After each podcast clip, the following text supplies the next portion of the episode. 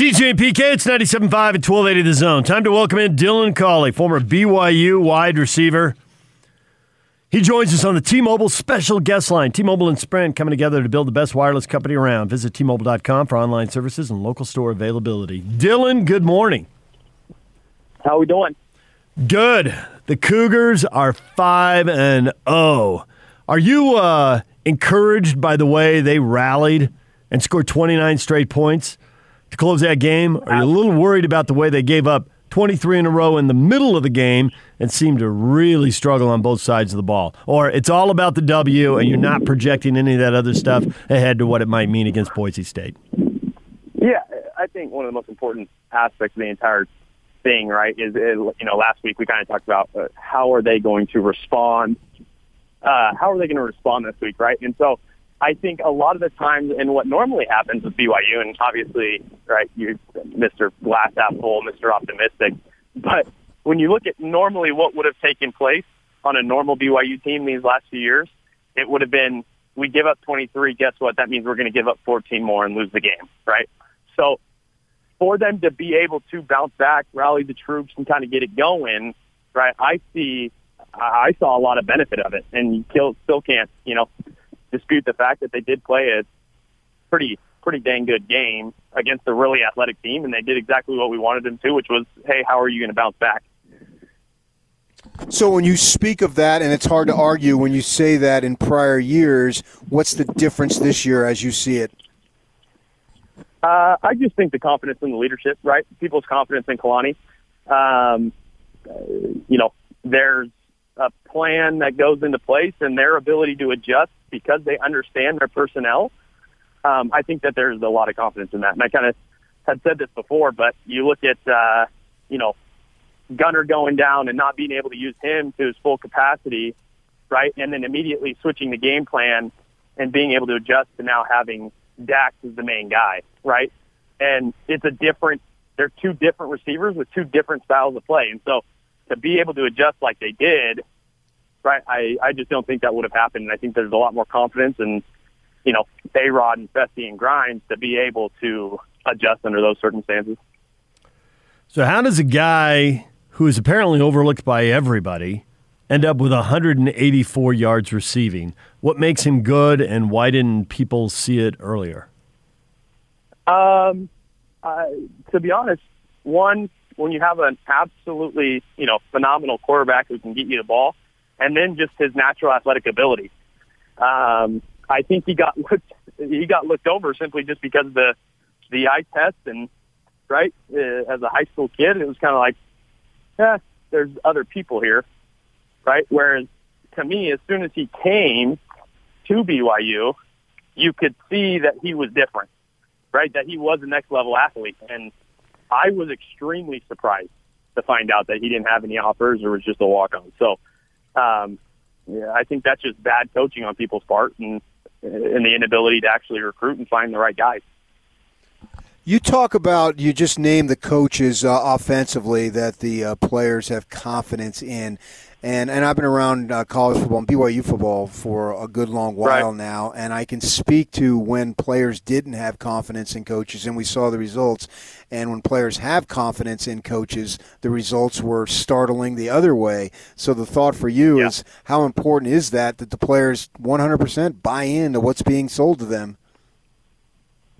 Uh, you know, a big part of it, and that's where the culture and the mindset and everything kind of truly takes on right a different uh, uh, I get like a a different task because you can have all the talent in the world, but if you don't have the right culture and people who believe in you as a coach, then you're not going to win many games. The games where you go down and you let up 23 straight points, right? Like it's not going to end up working out in the end.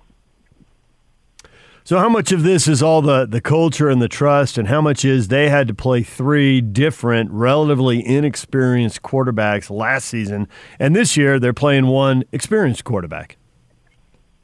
A huge part. A huge part. I mean, you just go off the simple fact that Zach hasn't played a full season. This is his first full season where he's been in start to finish, has had confidence that he's going to be the guy from the get go, right? Um, uh, from a quarterback standpoint, that's a huge, huge benefit.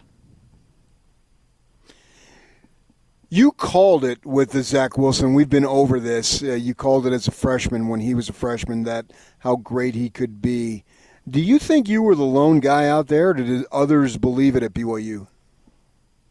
I think we're so used to believing this about every quarterback that comes in that people were more skeptical than normal, right?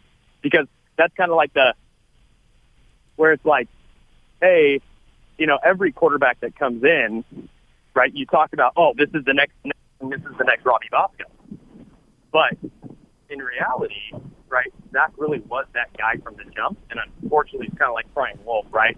We've heard it so many times since that everyone is like, oh, here we go again, like another BYU quarterback who's supposed to be a Heisman Trophy winner, when you know people who genuinely know kind of what they're doing, what they're talking about, were know looking at Zach and saying, hey, this guy is is legit. You surprised that BYU's depth held up so well? There were a lot of guys missing either for part of the game or the whole game, and there were different position groups and all that, and yet the depth came through Hello? well enough. Yeah. You got us? Sorry. That's okay. I, I'm curious if you were a little surprised that the depth held up so well in so many position groups because there were a lot of guys missing for either part of the game or all of the game.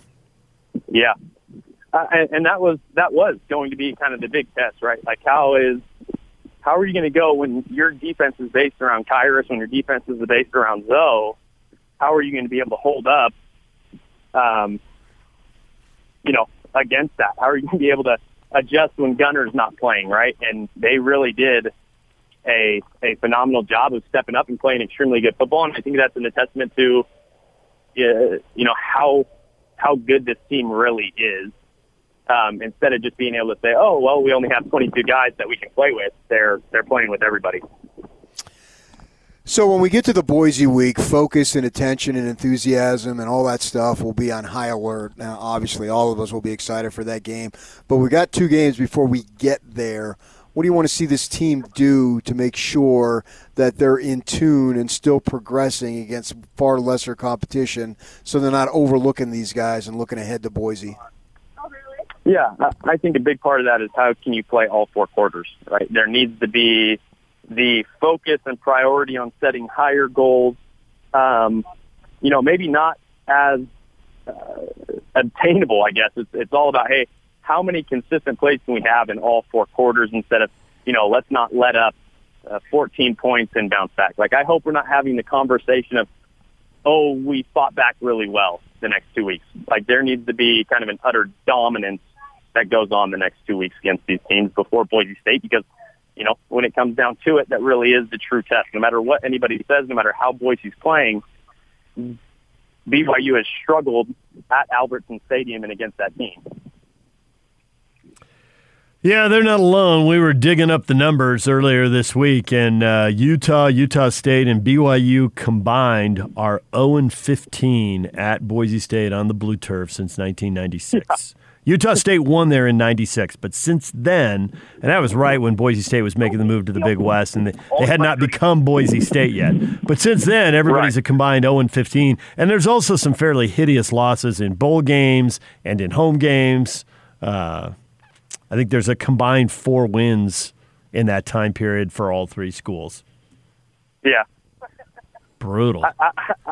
and I actually really like it, right? Like, I don't know why. The, my entire career, the three times that I played there, uh, I actually played some of my best football at Albertson Stadium. Uh, didn't beat Boise any of those times. Actually, one of the most embarrassing losses was probably Boise State. Uh, I want to say 2016 um, or 2015, my freshman year at Hawaii. Obviously, we weren't very good, and putting up even three wins was special. But uh, at Boise, I think we lost like 48 nothing. Ooh.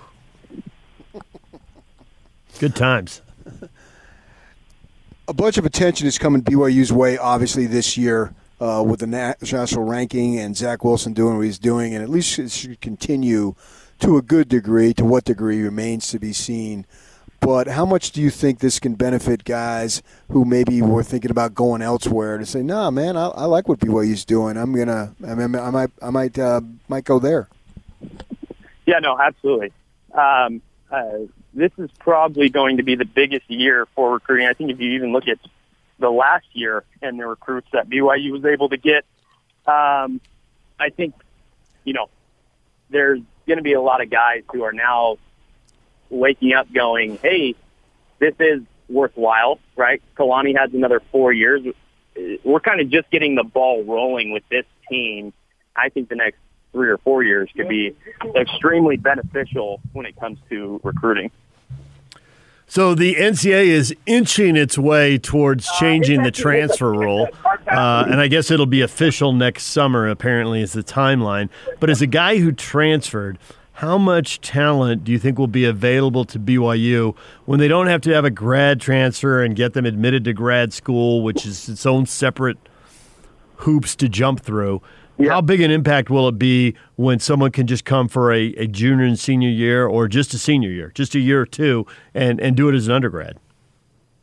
Yeah, uh, I think I think it's going to be huge. I think it's big for college football in a lot of ways, not just BYU, right? Because you're getting, you're kind of opening yourself up for opportunities uh, on, you know, people aren't saying, okay, where do I want to live for the next four years, or what powerhouse conference I want to be at for the next four years. It's kind of like you may go for two years and love the hype, right, of the uniforms and the locker room and all that stuff, and then, you know, you might after the second year, your only thought is, oh, well, if I leave, I lose a year, and then that puts me a year behind, so I'm not going to go, right? Whereas now, you kind of have the ability to say, if you are going to transfer, you feel it's right, then you're saying, well, I'm not a big fan of the situation. I'm not putting myself in the best situation.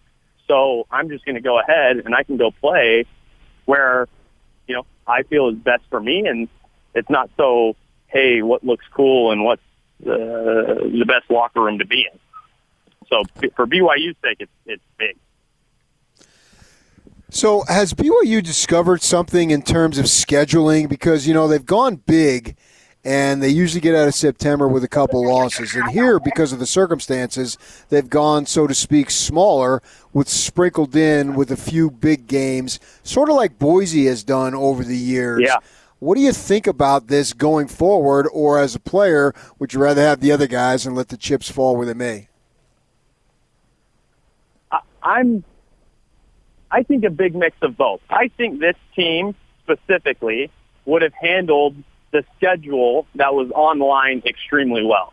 Can we say that every single year? Absolutely not. But I think, you know, when it comes to truly being able to prove yourself, no matter what happens, if BYU goes 10 and 0 this year and they go to a New Year's Six bowl and they get blown out by 30, everything that happened before doesn't matter, right? And so that's what happens with a lot of these teams is you get this schedule that's, you know, a little cakey, and it gets to the very end and they can't perform against that first big P6 school against uh, uh, as part of the New Year's Six, and they kind of, you know, everyone loses their respect. I think needing, you know, a little bit more competition, building out that schedule with the strength it normally has, I think that has more for the bigger picture than just, you know, than just uh, uh being 12 and 0 and losing in the P6. Dylan, I like that. The schedule, a little cakey. I think that is a chance to catch on. it's, it's just a touch cakey. just a touch cakey. I've little, never heard the word cakey. A little cakey. In Hawaii, it means children. Uh, but for this case, it's just you know maybe maybe a little soft. Yeah. But that's at no right. That's that's at no one's fault. Right. It's just right. COVID's fault. Right. Exactly. Yeah. Yes. All right, Dylan. As always, we appreciate a few minutes. Thanks for coming in and uh, enjoy the Texas State game slash blowout. If I didn't jinx hey. anything. no, that should be the case. If not, we've got huge worries. All right. Thanks, Dylan. All right.